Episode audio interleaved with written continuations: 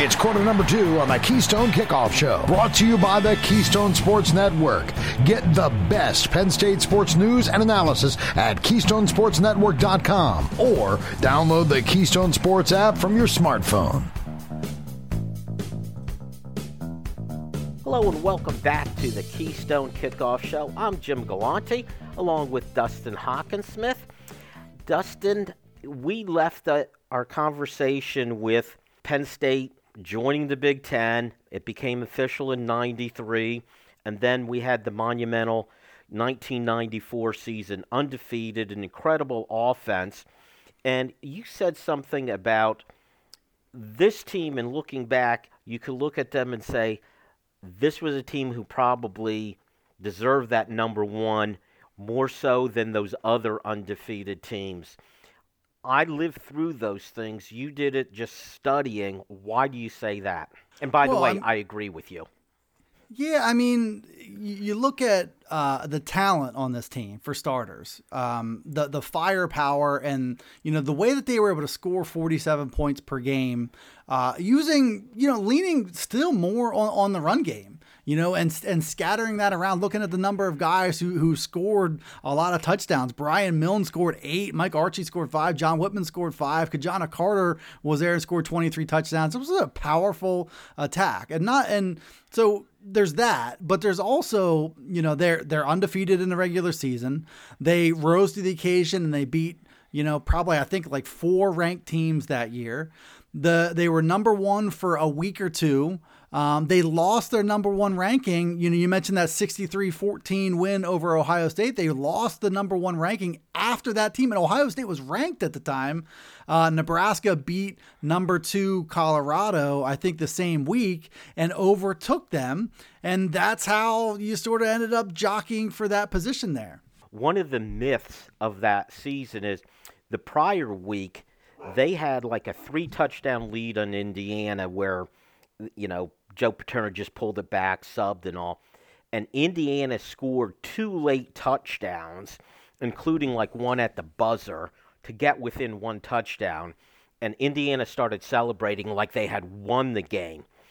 The myth that goes around is that that's what caused Penn State to go from number one to two. Not true, because it was the week prior. But I do think there was some res- residual from that game added to Nebraska, as you said, beating number two Colorado, and there you go. That that's what happened.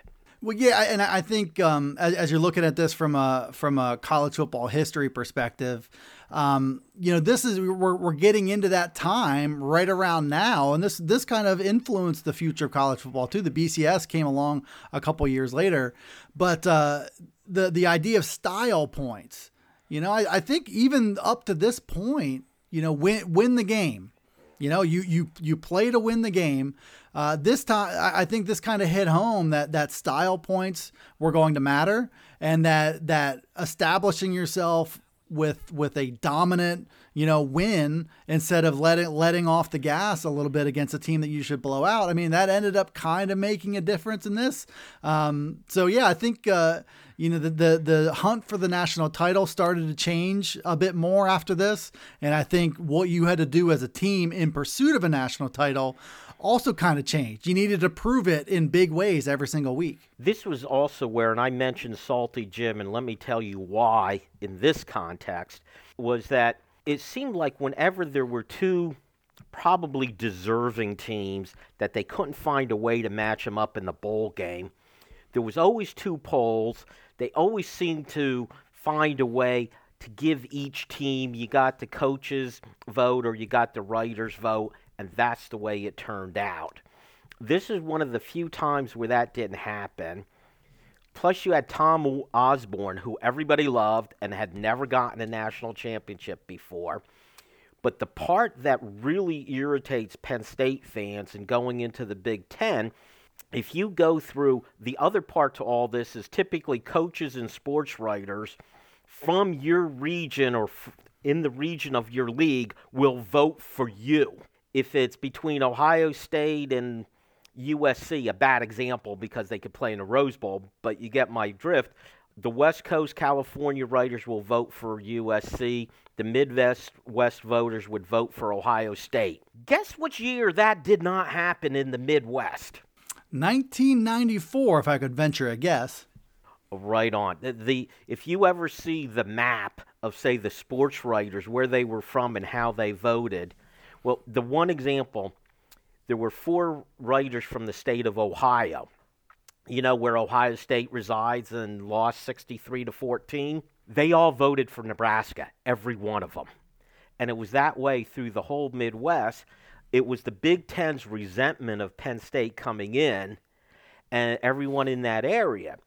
So to this day, I still get people who will ask me, who are fans of other schools, why I dislike the Big Ten. Maybe this is where it started, Dusty. Yeah, and I think um, the the resentment thing. I got a new appreciation for how resented Penn State was coming in, and as I was reading up, I even saw our our, our old colleague Jon Ritchie, who who was playing in Michigan, said he wasn't they weren't allowed to, to call them by name. It sounds an awful lot like uh, how Michigan treats Ohio State and how Ohio State treats Michigan. Penn State was just hated, and it seemed like it was just um, exaggerated and or fabricated about Penn State's attitude towards the Big Ten. You know, everybody had this chip on their shoulder towards Penn State, and it, and it you know, it lingered before they officially joined the league, and clearly there was some lingering stuff um, going into you know the mid '90s as well that that hurt them in 1994. And afterwards, when more teams started to change leagues, uh, conferences, well, it was like Penn State was the first one, so they took the brunt of it. Okay, probably not uh, too much unlike, and maybe an unfair comparison, but you know the first scandal was Penn State. They got national scorn. Equally atrocious things happening at other schools. It just seems like, well, another news day and not a big deal. But could I share with you a couple things you may have found also in this comparison with Penn State and Nebraska that year? You mentioned Penn State scored 47 points a game. Incredible. Ki-Jana Carter averaging 7.8 yards a carry. They had a thousand yard receiver and another receiver with like 970 yards. Incredible. There were also on this team, I counted up 15 guys, Dustin, 15 who were drafted and played in the NFL. What's really interesting about that, I'm only talking about the offense. 15 That's... players from this offense played in the NFL.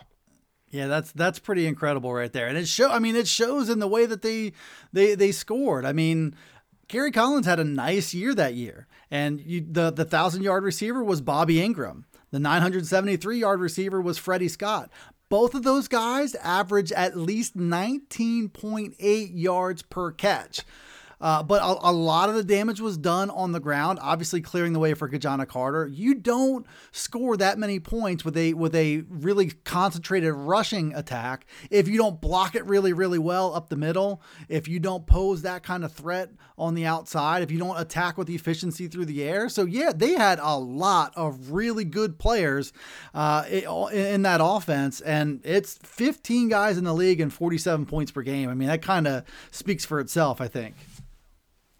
And in comparison with Nebraska, two more things to put uh, put out there. Penn State had a much better strength of schedule and a greater margin of victory. Dustin, how could they not be the number one team in the country? Well, I mean, I think I think we covered that ground. I mean, give Nebraska credit for a you know beating the number two team in the country at the midway point of the year, and b you know, when they did get a shot to play for the national title, to come back against, uh, you know, one of the one of the poster children for that for 90s Miami teams uh, with Warren Sapp and, and those guys and Ray Lewis on, that team um, to, to come back uh, you know over all that bluster and win that. It's not that, that Nebraska wasn't deserving uh, of all this. It's just that Penn State, you know, when you look at all the side by side, uh, the the qualitative and, and looking at you know what this offense could do against anybody, and then the quantitative, like you said, uh, of playing a tough schedule, rolling through that schedule, and and having the number one ranking and losing it, even though you blew out a ranked team. I mean, this is it all kind of adds up to you know robbery essentially, and it's not Nebraska's fault. You know, Nebraska was a good team; they were worthy, but I think Penn State was more worthy, and and certainly I don't know was worthy of losing their number one ranking, even though they kept doing the same thing. They kept winning in a big way the nature of college football at the time, we didn't have a playoff. There was not a way to get a surefire number one. And the quote unquote fix for that, Dustin, was to have multiple number one teams, a shared national championship. And if Penn State had shared it with Nebraska, got one of those two recognized titles, I don't think Jim would still be salty how many years later, but it was the case, and there are villains in this. And you have the other part, additional part to this, ironically, is if Penn State hadn't joined the Big Ten, they would have been able to play Nebraska, Dusty, that season. Yeah, that that's the other thing. The the how rigid the bowl structure was, uh, and and wasn't good enough or capable enough of dealing with um, the idea of having the two best teams play each other no matter no matter what. Um, you know, bowl obligations were bowl obligations, and there was really no, there didn't seem to be very, you know, much of a way around that. Did did Nebraska, you know, w- I know there was some sort of lobbying um, to try to make this matchup happen, and maybe Nebraska could have greenlit it, but but didn't. No, I think the um, again you go back to this Rose Bowl. To this day, these conferences, the you know uh, the Big Ten, the Pac-12, they are so locked into the Rose Bowl. And the Rose Bowl, I don't know how they have the leverage but they insist, even with a playoff, anything done now, well, we still got to start at, uh, you know, 5 p.m. Eastern time so you could see the sunset correctly over the stadium. And the Big 12 and the Big 10, or I'm sorry, the Pac 12 and the Big 10 have bought into this Rose Bowl as gospel type thing. And back then, it was particularly frustrating as a Penn State fan, especially since you knew until 93 you were an independent. You could have gone to the Orange Bowl and played Nebraska, and you would have had another one just like the we talked about last week, that 86 Fiesta Bowl. Dustin, that is it for quarter number two. There's another half decade to get to. We'll do that in quarter number three. This is Barbara Doran, Penn State alumna. It's been a great honor representing our alumni as a trustee. I am asking that you reelect me, Ted Brown, and Bill Oldsey. Independent leadership working to make sure Penn State provides a quality, affordable education that values success with honor. Reelect trustees Ted Brown, Bill Oldsey, and Barbara Doran. Vote trustee ballot positions 238. Request your ballot at trustees.psu.edu. This is Jim Galante from the Keystone Sports Network, letting you know there's nothing like going on the road with your favorite team. I'm pleased to announce that KSN, along with Collegiate Athletic Travel, the leaders in athletic travel for 50 years, is offering a trip to Auburn this fall for the Nittany Lions versus the Tigers. Charter flight, accommodations at the team hotel, and transport to and from the game are included. Go to athletictravel.com or call 800 788 4414 for all the information.